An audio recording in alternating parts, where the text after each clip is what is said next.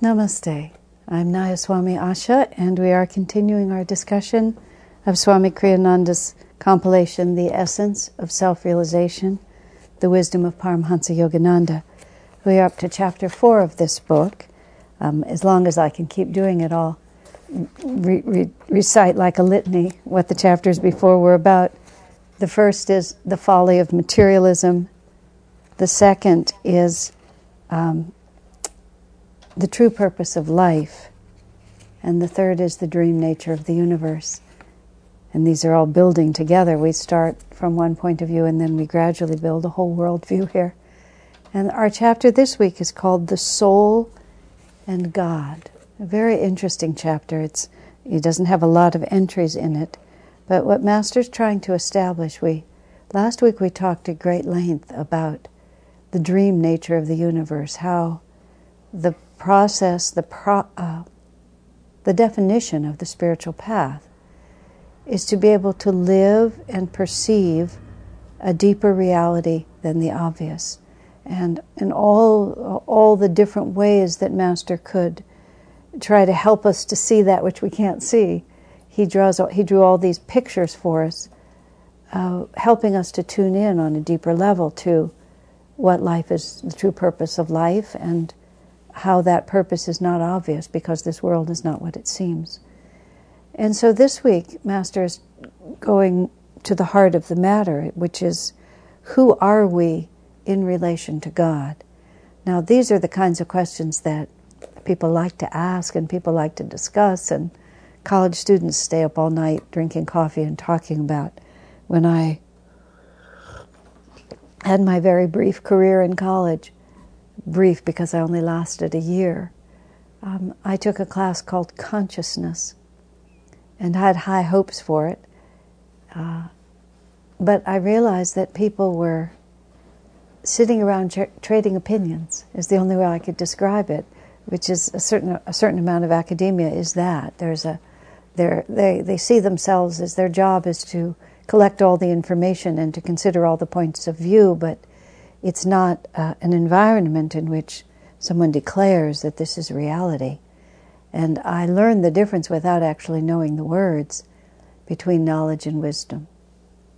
And I was looking for wisdom. I was looking for a, a, a, a path to follow that would give my life meaning. And I walked into an academic environment in which people's meaning was from being familiar with a thousand different possibilities, and there seemed no urgency for anyone but me to to winnow those to to to discern through those possibilities um, to that which was lastingly true. Now, when a master speaks, it's from an entirely different point of view because they're having an experience of the reality that they're describing. Master's poem Samadhi, which is a, just an extraordinary piece of mystical literature, unique, Swamiji says in all of all of spiritual writing.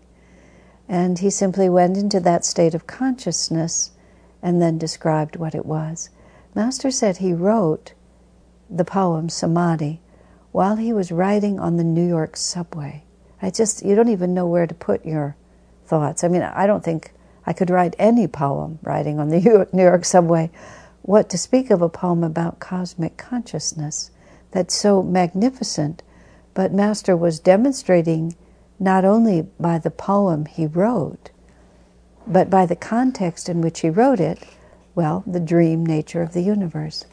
I've been having an interesting perception lately, which is not necessarily prompted by this chapter or any chapter of any book.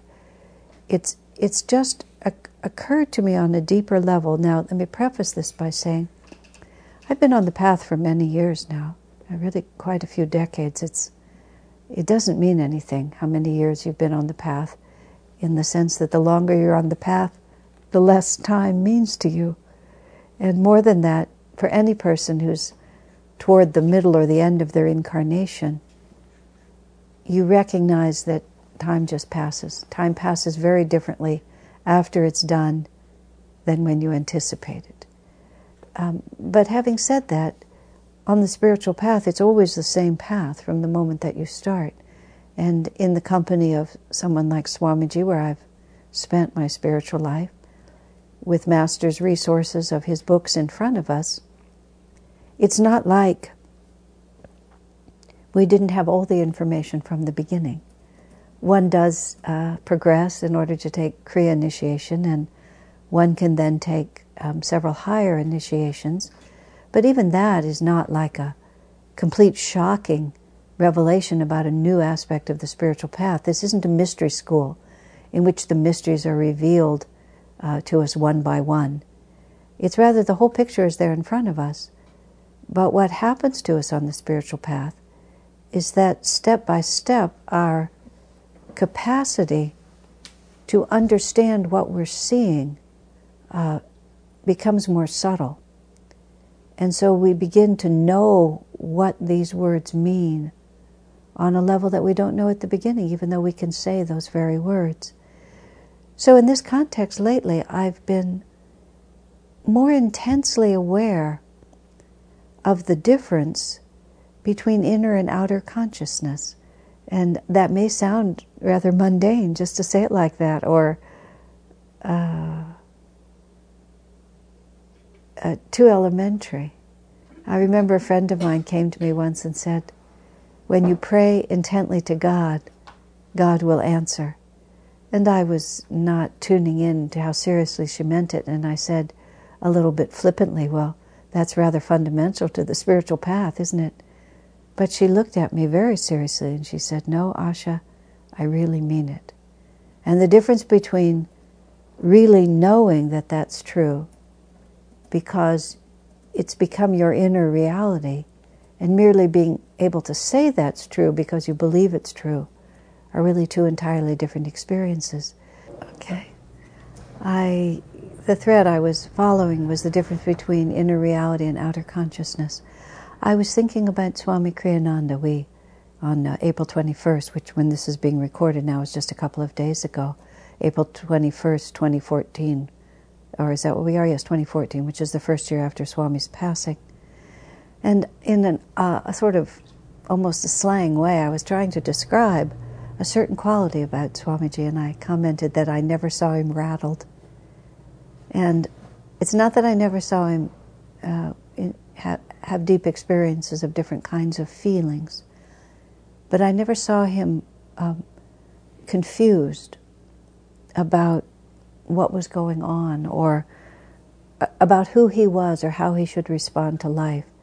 And as I was meditating on that today, I really appreciated that he always understood that inner, what was going on outside of you had nothing to do with your inner state of consciousness. I mean, that's, that's really quite a, a powerful statement when you meditate on that deeply. Uh, up until this time, I've tended to think of it in terms more of I can make my inner state of consciousness independent of outer circumstances. As Master says, if you choose to be happy, nothing on earth can make you unhappy. And the reverse is also true. If you choose to be unhappy, nothing can make you happy. In other words, you choose your state of consciousness by an act of will or an act of attunement. Um, and you don't have to be subject to what's going on around you.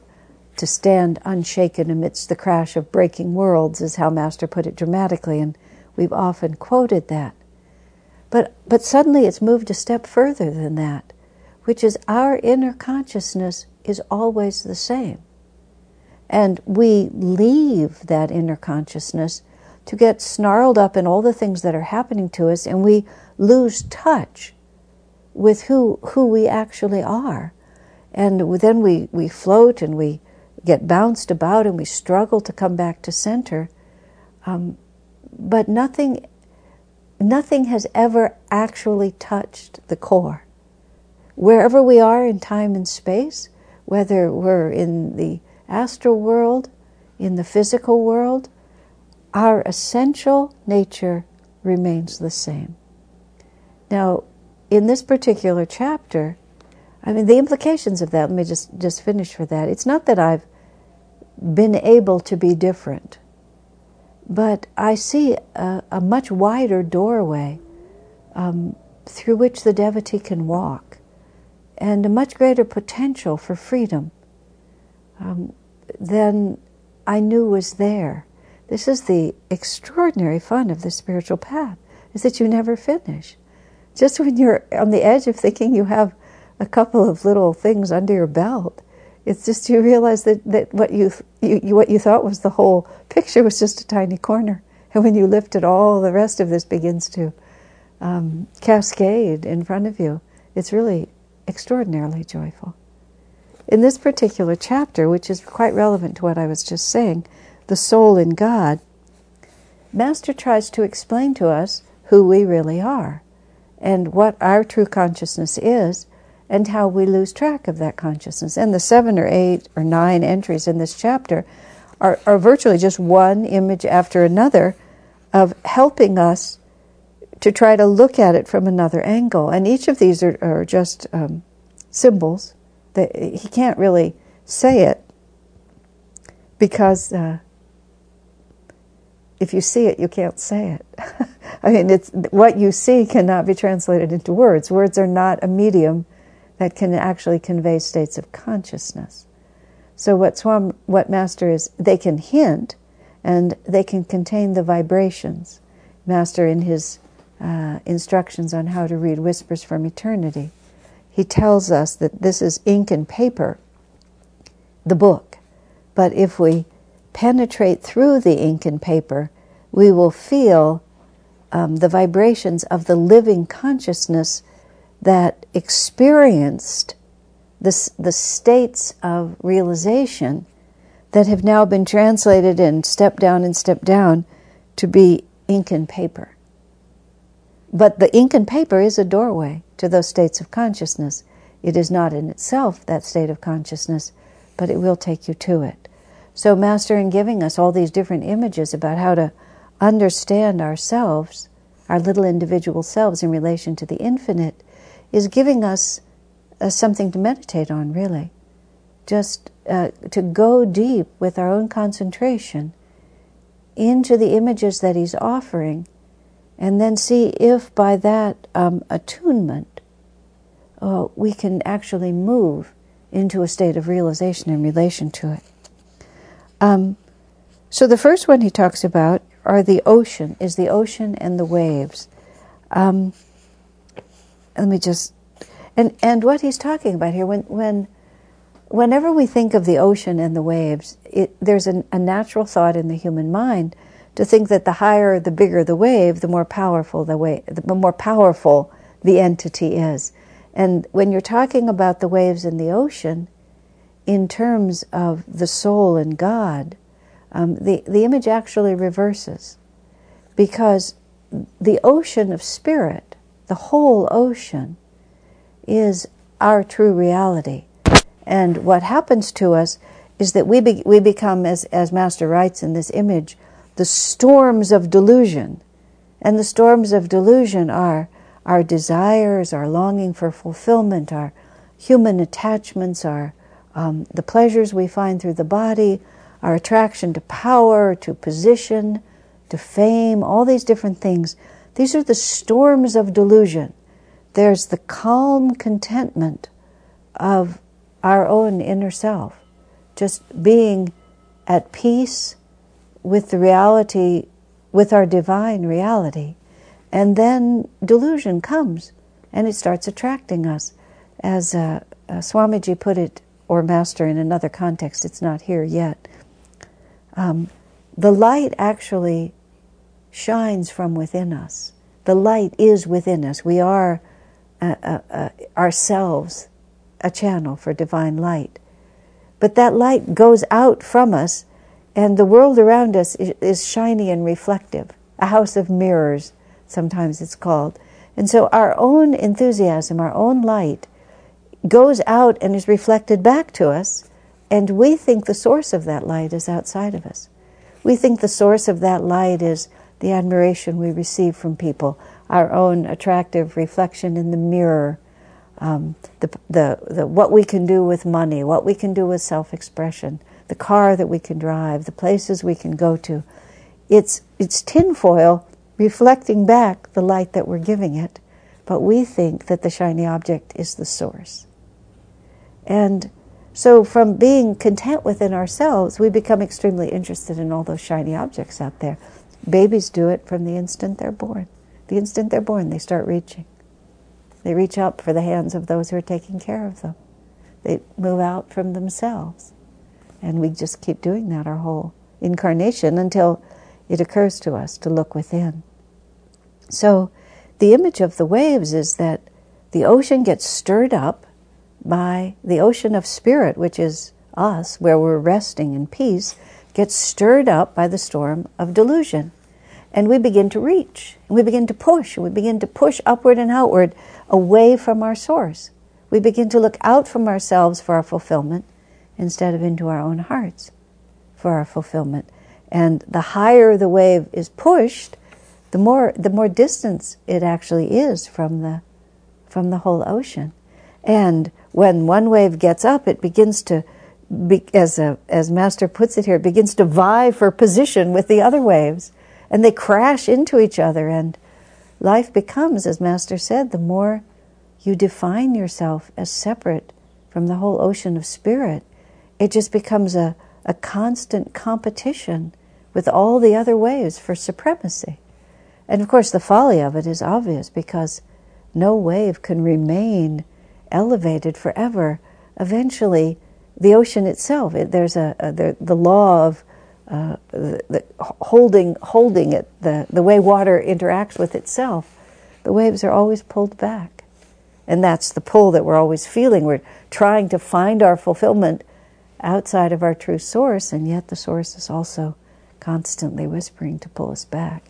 And Master says in here, and it's very sweet, he says, spiritually developed people no longer vie together uh, against one another for position, but splash about happily in cheerful harmony with one another, with nature, and with God. When he wrote that, I thought, well, that's what a spiritual community is. Is that instead of competing with each other, we cooperate with each other. Swamiji, uh, Master used to say, if there's a thousand people and you have nine, 999 enemies, why not have 999 friends? Why not look at everyone as your companion in truth instead of the one who's trying to take away from you your fulfillment?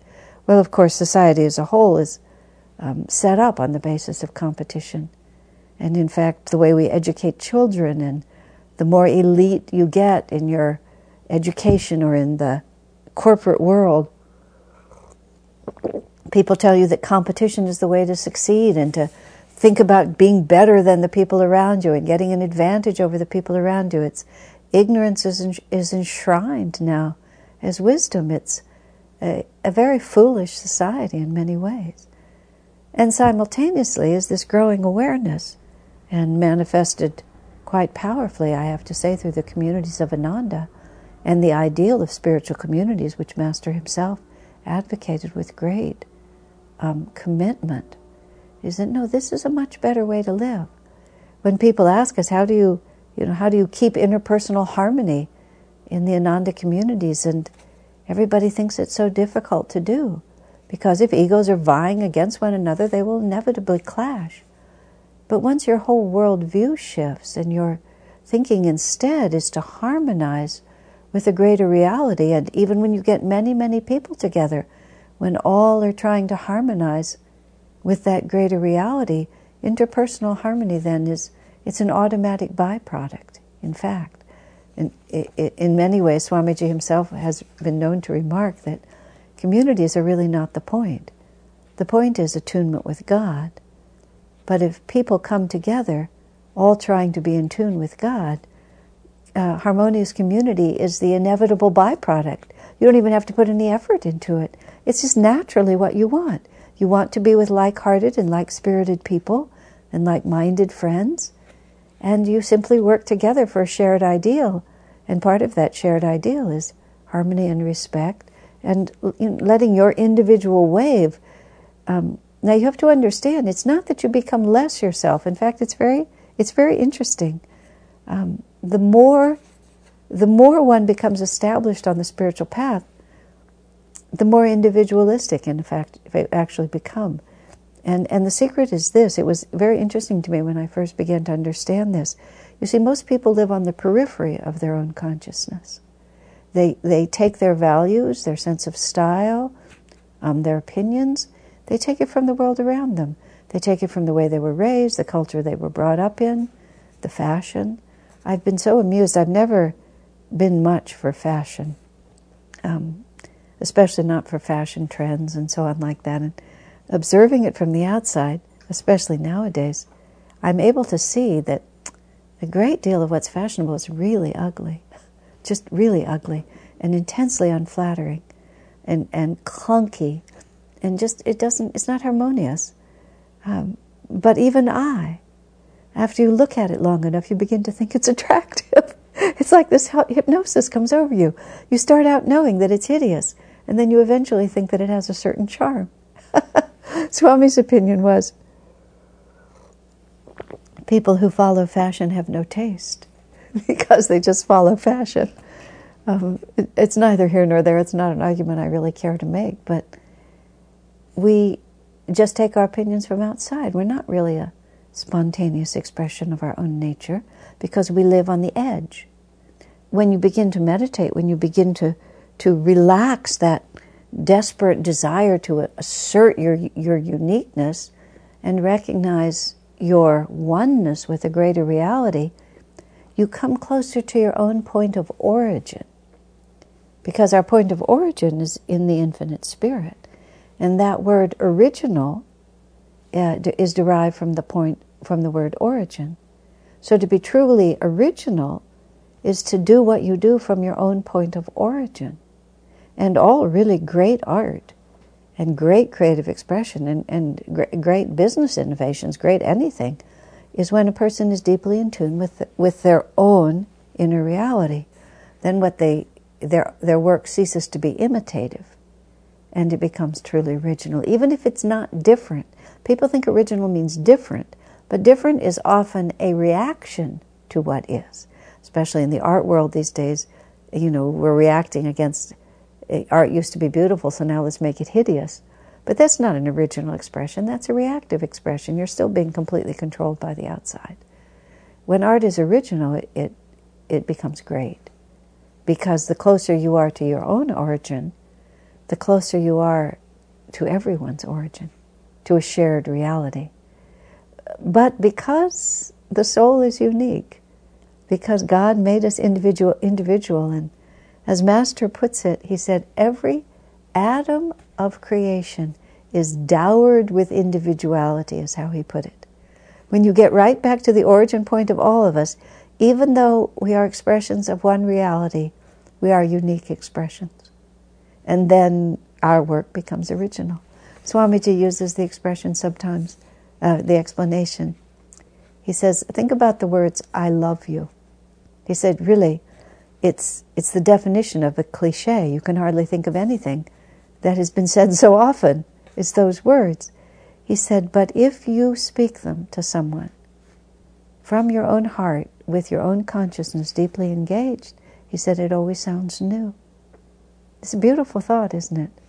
From your origin point, if it's really from your heart when you say it, it's like it's never been said before because it's never been said in quite that way, with quite that meaning. Um,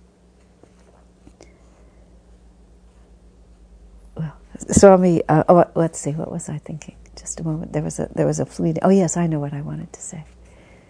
Um, I was having a conversation with Swamiji once about the yugas, the yugas meaning the age, the ages on the planet, and we are presently at the beginning of Dwapara Yuga. Kali Yuga is the worst. Dwapara Yuga is one up from Kali Yuga. Then comes Treta Yuga. Then comes Satya Yuga. Kali, uh, Dwapara is the age of energy. Kali before us is the age of matter. We're in the age of energy. We go then to the age of thought, and then finally we get to the age of spirit. And I was having a conversation. That's a 12,000 year cycle, by the way, so don't hold your breath. and it's and you won't live on this planet if you're not suited for that age. You'll go to a planet that's suitable to you, but that's a different discussion. But I was talking with Swamiji once, and uh, he was talking about. Oh, I know what I was saying to him. I said, "Sir, if we if we come back again, meaning if if you come back, sir, and I come back with you to help you, uh, let's wait for a higher age. How about that? Let's not come to this age because this is just too icky on this planet right now. And his first response was, I don't intend to come back at all. Although in later conversations he would modify that by saying that he knew his compassion for us would undoubtedly draw him back. But at that moment he announced that he wasn't going to come back at all. And he said, even Satya Yuga, even the highest age, he said it's still the material world. It's not divine freedom. Uh, he said the only difference is that, as he put it, people like us are in charge. And I said, so then that the whole world, the whole planet, is like Ananda.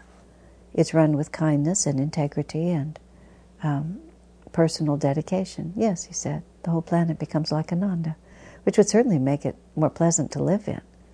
But still, it's just the material plane. But reflecting on that, Ananda, the communities of Ananda and the spirit of Ananda, it's so self-evident when you experience it. It's it's it's not even like a revolution. It's more like an exhalation. It's like one has been barricading oneself against um, ignorance, against the storms of Maya. And then you just come into port where people are living in harmony, in cheerful harmony with one another, with nature, and with God. Now, moving right along. Um, Swami uh, Master then goes on to talk about how, well, once we understand that I as a wave am really uh, an expression of the whole ocean, uh, Master speaks humorously about how a person hearing this teaching then just goes cheerfully around and announces, I am God. And especially in, in uh, drug induced ecstasies uh, back from the 60s, which is a period of time I lived through, people would have these drug experiences in which they would sort of see themselves as part of a cosmic reality and they would come right back down to perfectly ordinary consciousness and then claim that. I am God. I am the ocean of spirit. Because they had seen it in a certain way through the chemical intervention, which is by no means at all the same. It's like going to the movies. It's not like really changing your consciousness. Um, you're, you are the movie, but it's still just like buying a ticket and going to the movies. It's not like really, like you don't really become that in that you've actually uh, transcended delusion. Um, you've just seen a movie about the possibility of transcending it. But moving along again, um, Master says that the the ocean can describe itself also as the waves, but from the perspective of the wave, you, you don't really know yourself to be the whole ocean. So it's it's all right, as Master puts it, to say God is God is acting through me. The power that moves through me is divine, rather than saying, I am God. Master said, wait until you can really know that before you start saying that, because otherwise it's too confusing. The ego will claim that, even when you think you're not. So that's why we behave as devotees. That's why, even though, in a philosophical sense, we can say, I am one with God, there is no difference between God and me, until we have transcended our identification with all that happens to the wave. Um, it's safer not to say that. Um, but the masters can claim that. And in fact, the interpretation of the Bible between the self realization interpretation and the, the more what you might call the, the Jesus as the only source of revelation and the, the only possibility of salvation reading of the Bible has to do with the pronoun I. Because when Jesus said I, he meant I, the infinite spirit. When people watching Jesus or hearing about him later hear him use the pronoun I, they think that one body that incarnated at one time and that died on the cross and even was resurrected. But still, Jesus was, was the infinite spirit acting through that body. He wasn't the body first. And so until we are until we really know that. It's better to, to reverse the equation and enjoy the fact that my little wave floats on the great ocean of spirit and, and God, God animates me rather than I animate God. Um, then Master uses the image of electric bulbs. And these, again, as I was saying, are these are all different ways of trying us to get us to understand how we are. We appear to be separate, but we are actually one. Still wanting us to understand our unique individuality. So he uses the idea of electric bulbs. There's really, it's fascinating when you think about it because these are things that we see all the time. I, when Master starts talking like this, I enjoy it so much because when you read the Bible, Jesus talks about sheep and sheaves of wheat and petitioning kings and uh, the wheels on a wagon. I mean, he, uh, he talks about what people were actually experiencing. And he could have talked about electricity or light bulbs and so on because Jesus' consciousness was not limited by time or space. He could see and know everything that was possible. But he needed to use everyday images that the people around him could understand and that could be a doorway for them of deeper consciousness. When I read a lot in the Bible, which I was doing recent to this broadcast because Easter was quite close to the time I'm recording this, um, again, I, I was very grateful that I don't have to struggle through all those images in the Bible, many of which are very unfamiliar to me or too esoteric for me to understand.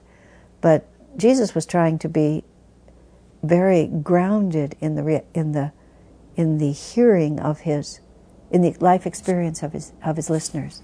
He talks about slaves and kings and lords and masters and servants, eh, which is not what we live with. But Master is also trying to be very grounded in our experience, and he's talking about light bulbs and electricity. And if you, wherever you are right now, if you look around, you'll see all the different light sources in your house animated by electricity. And each one stands alone, seemingly. Uh, you see one light bulb in one room and another in another, and look out the window and you see a street light, and you see a car headlight. Everyone has uh, something that is holding uh, the, the, the power and then translating that into light that you see. And they all seem entirely separate from each other. But Master's writing here, especially when we're talking about those, those electric lights that are wired in, it's the electric power. It's the same electricity that's powering all of them. But they're different shapes, they're different colors, they're different locations. They, they can flash on and off, they can make patterns in all sorts of ways and, and give the impression of independence. But in fact, all of them are dependent on that one source.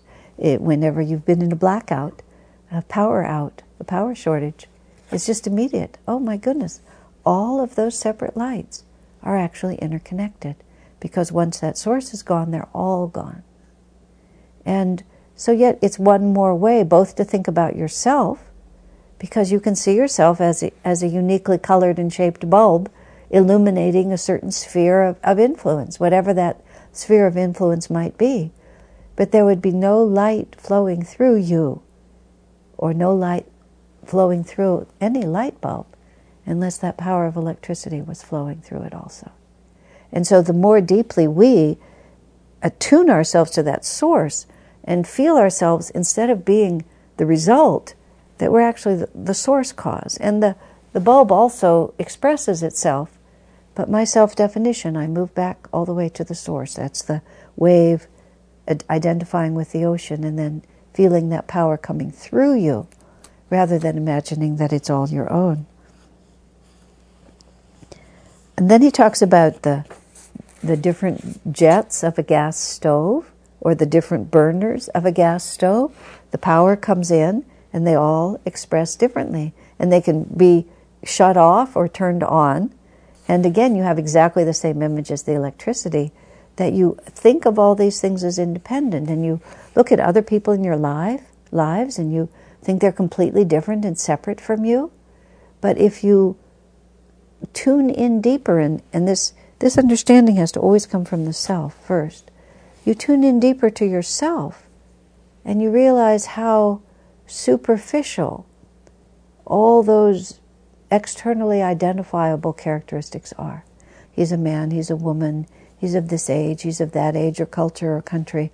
But you begin to feel that this same animating spirit, the same longing for happiness, the same need for love that is the essence of who you are and I am, is exactly the same in everyone else.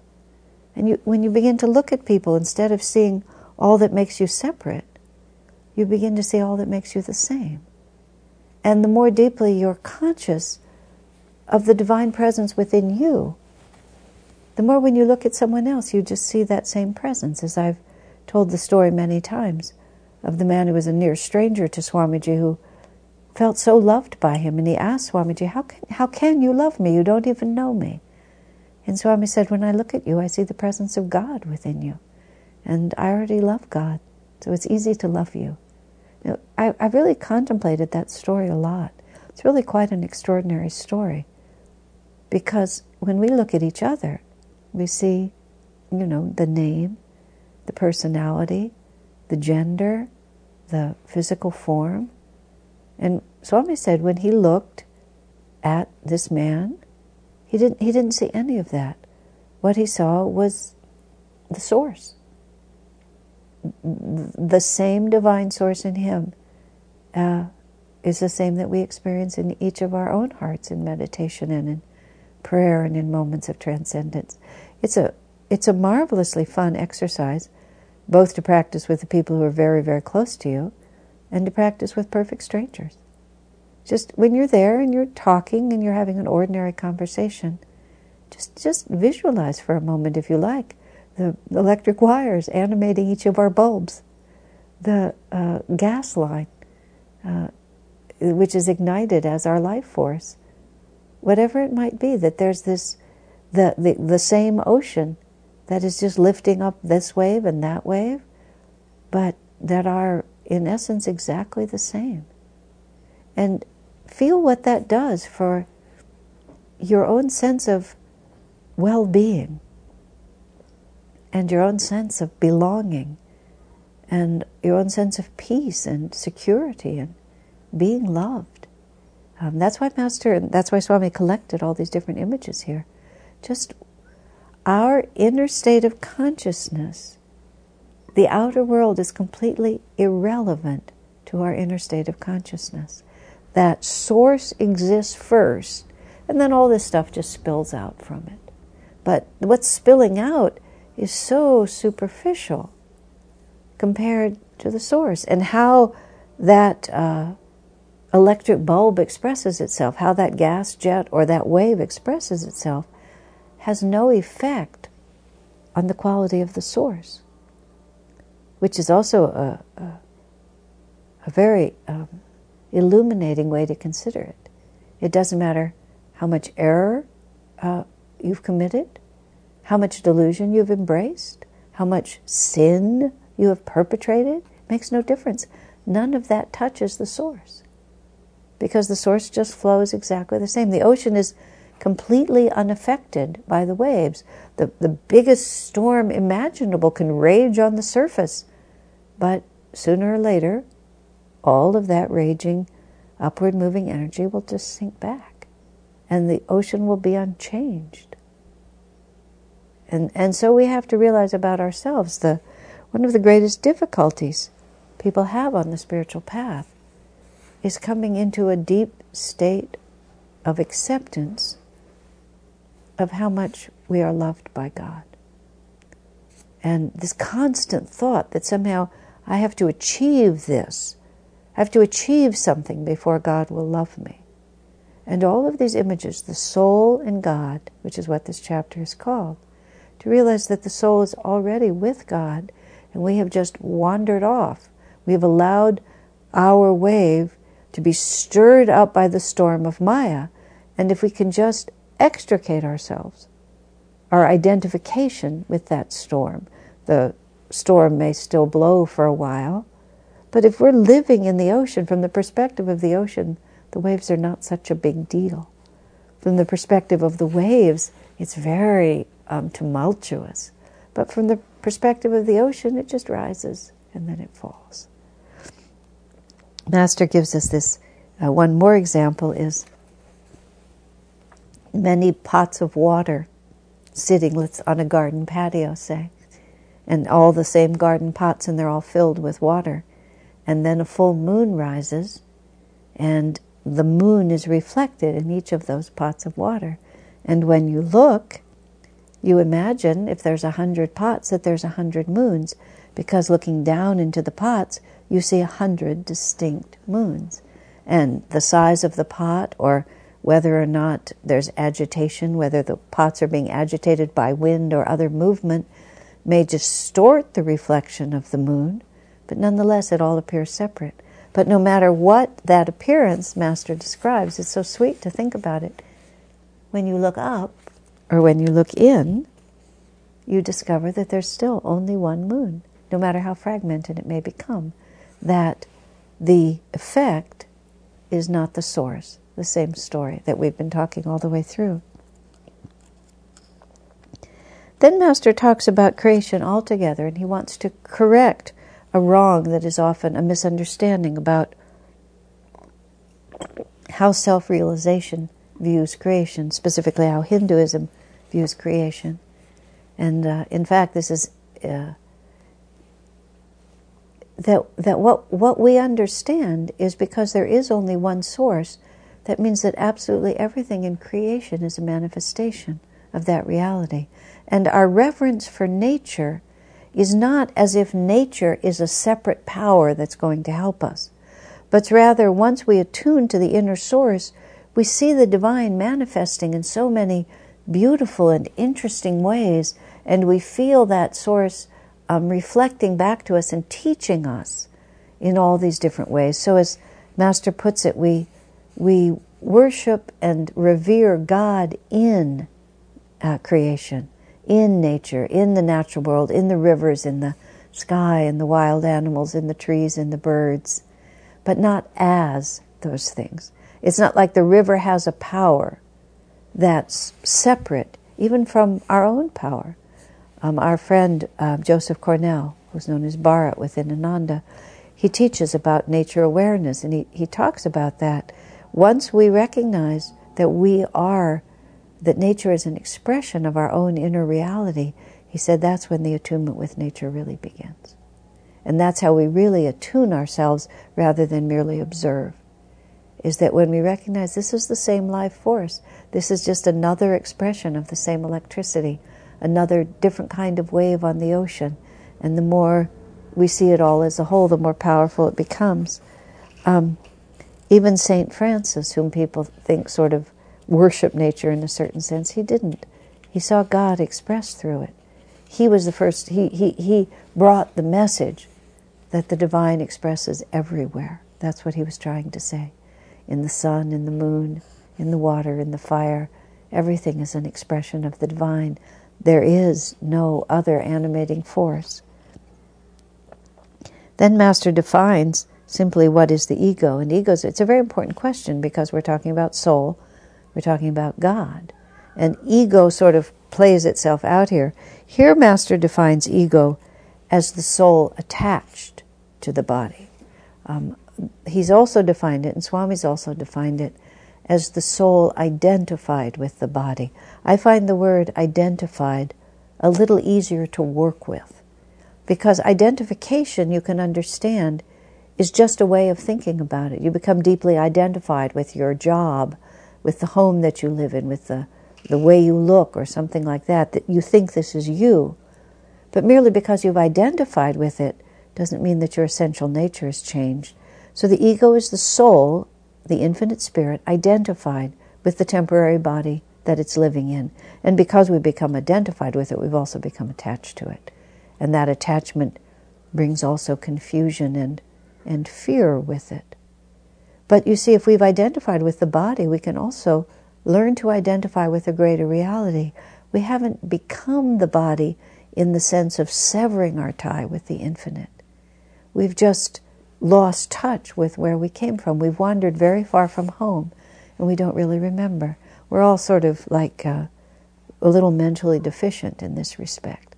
We're like little children or old people whose memories don't work anymore. We're still wandering about, but we don't remember where we came from. We, we don't have our address tattooed on our hand. We actually do have it tattooed on our hand, but we can't read it right now. That we just think this is what's happening to us. Now, the, the important point about that, I mean, yes, you can go into a long discussion about why and how and all of that. But the relevant point for what we're talking about now is to realize that nothing's changed. You are as much a part of the infinite now as you ever have been and ever will be. That you've just identified with the wrong reality. We have identified with the wrong reality.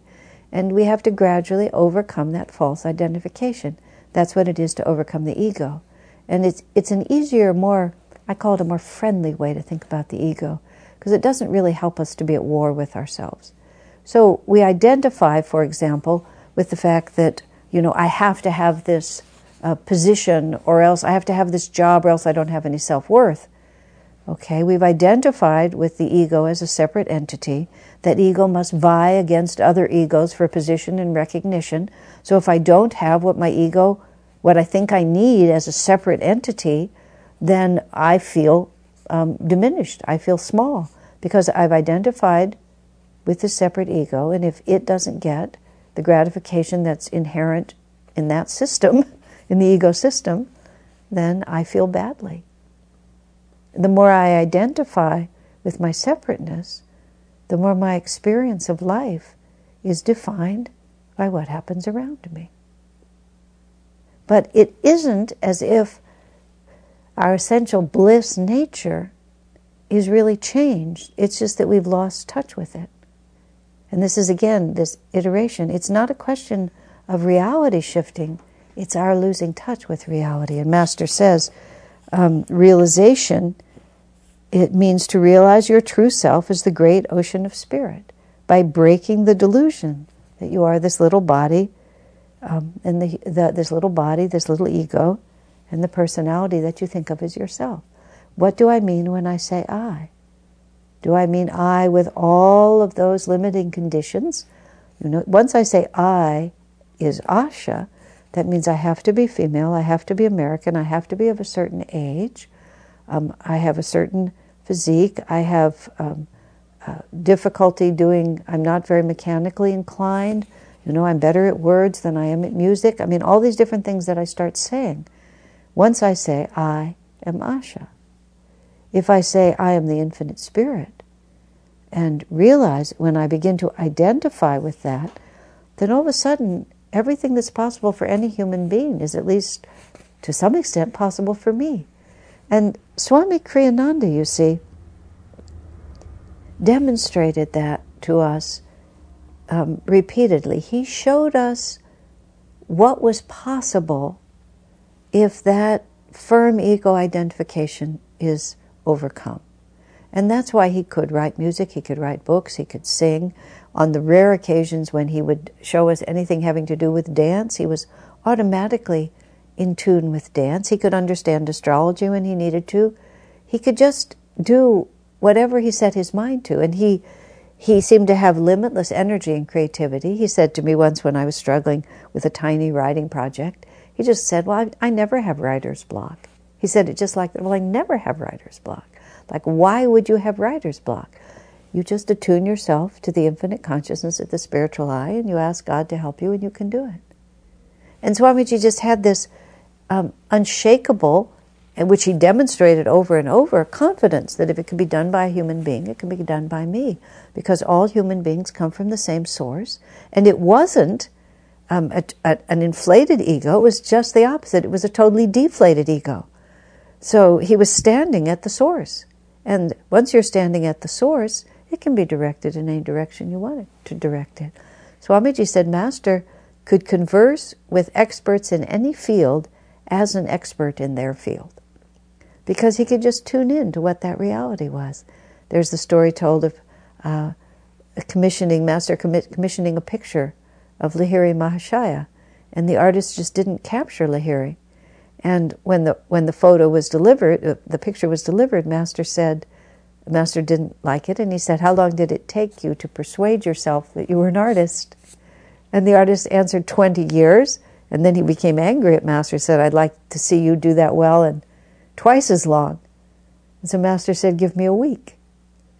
and then Master said he just attuned himself to what it meant to be an artist, and he worked at it for a while, and then made a, a beautiful photo, uh, a painting, which he put on display when the artist came back to see it and didn't tell him who it was, who had done it. And the artist looked at the painting and said, Well, this is much better than mine. And Master said he was the one who did it. Because if it can be done by any human being, they're just using the same source. We're all the same in our essence. Now, most of us don't have the destiny to be able to do everything. But whatever we're trying to do, we, we think that the way to do it is to become very tense and try to push our own reality. When the actual truth is, the more we relax back and say, All right, God, how would you like this done? All right, Master, work through me. If this is the project that I have to work on, what, what is the answer here? If this is the person I have to talk to, what do you want me to say to them? If this is the baby that I have to comfort, help me to understand what, what this child of mine needs from me. Instead of always be living so much on the periphery, identified so deeply with our own ego that we're always clashing. I was talking to someone recently about getting along with their own grown, uh, grown-up child, and uh, I made the simple suggestion that, you know, you should be interested in what they think instead of always trying to correct it. it's like they just tune you out. Even little children just tune you out. You should be interested in them as a child of God. They are equally the same spirit that you are. There's no difference between you.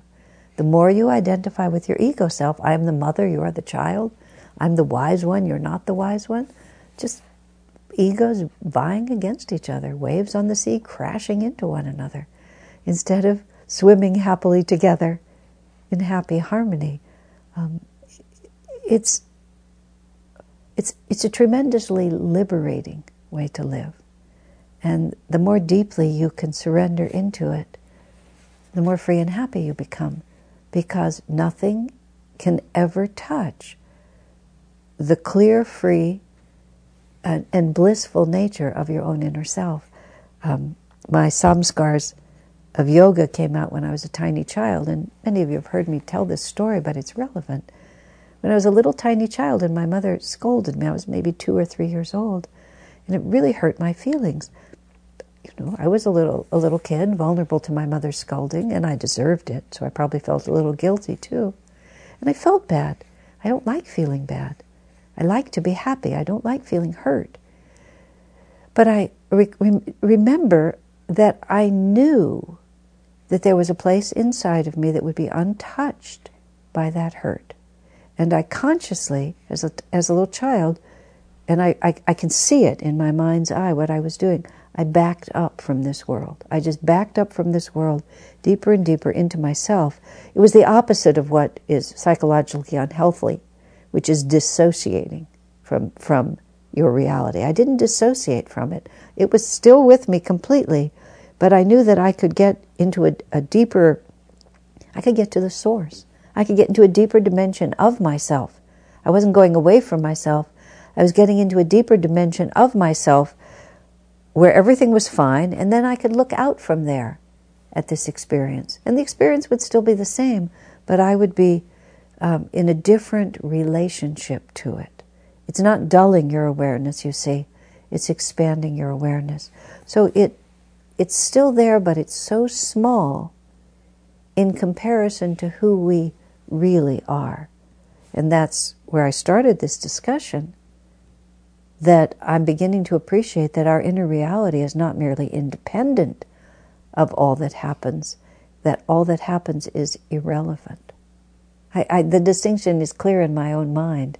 I don't know if it's communicating or not. We are always the same. I've been reading this fascinating book about Anandamayi Ma, who was a great saint in India. She died in 1982. Swami Kriyananda spent much time with her and was very close with her. Master writes about her in Autobiography of a Yogi. And she was born uh, with uh, enormous spiritual realization.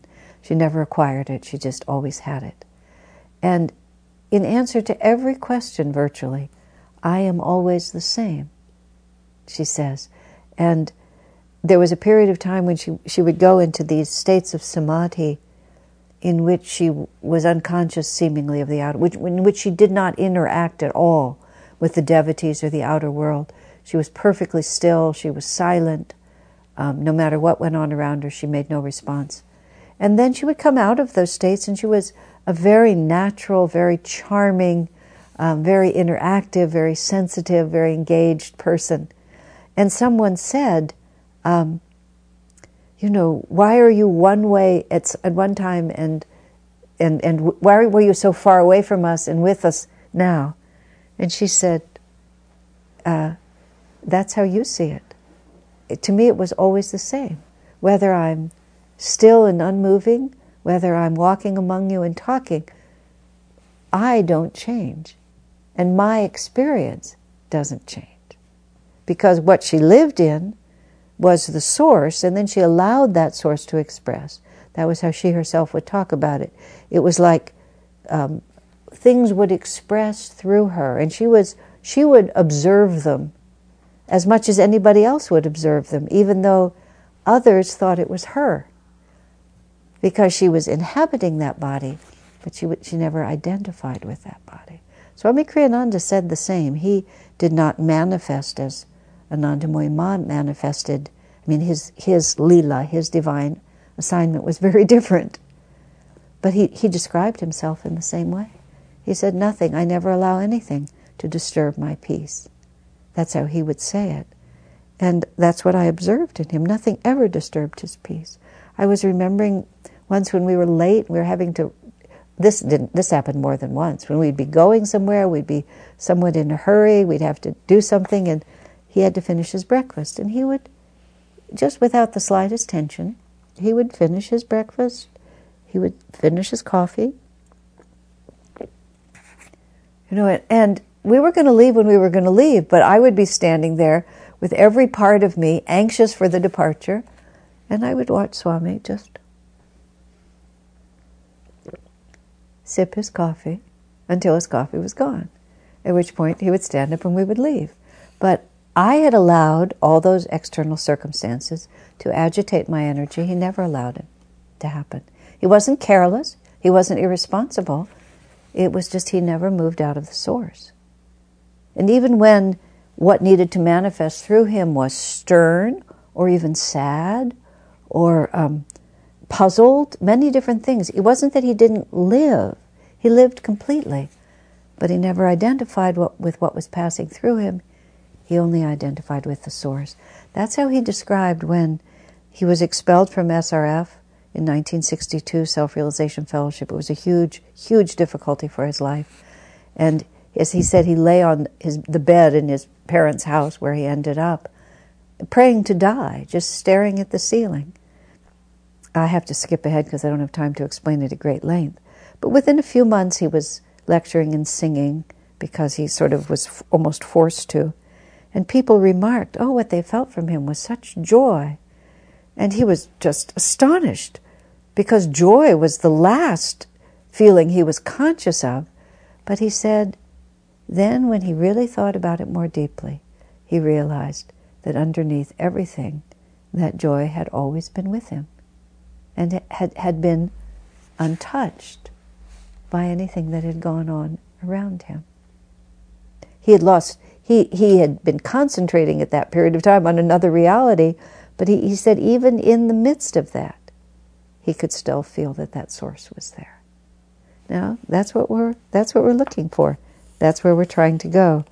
Let me just thinking. And then Master says the last one that I hadn't yet spoken of. He just says, just like the ocean eventually takes every wave back into itself, no matter how far that wave goes. He said, So it is that the great ocean of divine love is always embracing us and is always going to pull us, pull us back into its divine heart. And whether that happens easily, quickly, or effortlessly, that's the soul's part in relationship to God. And the story is not finished until that final union takes place. Joy to you.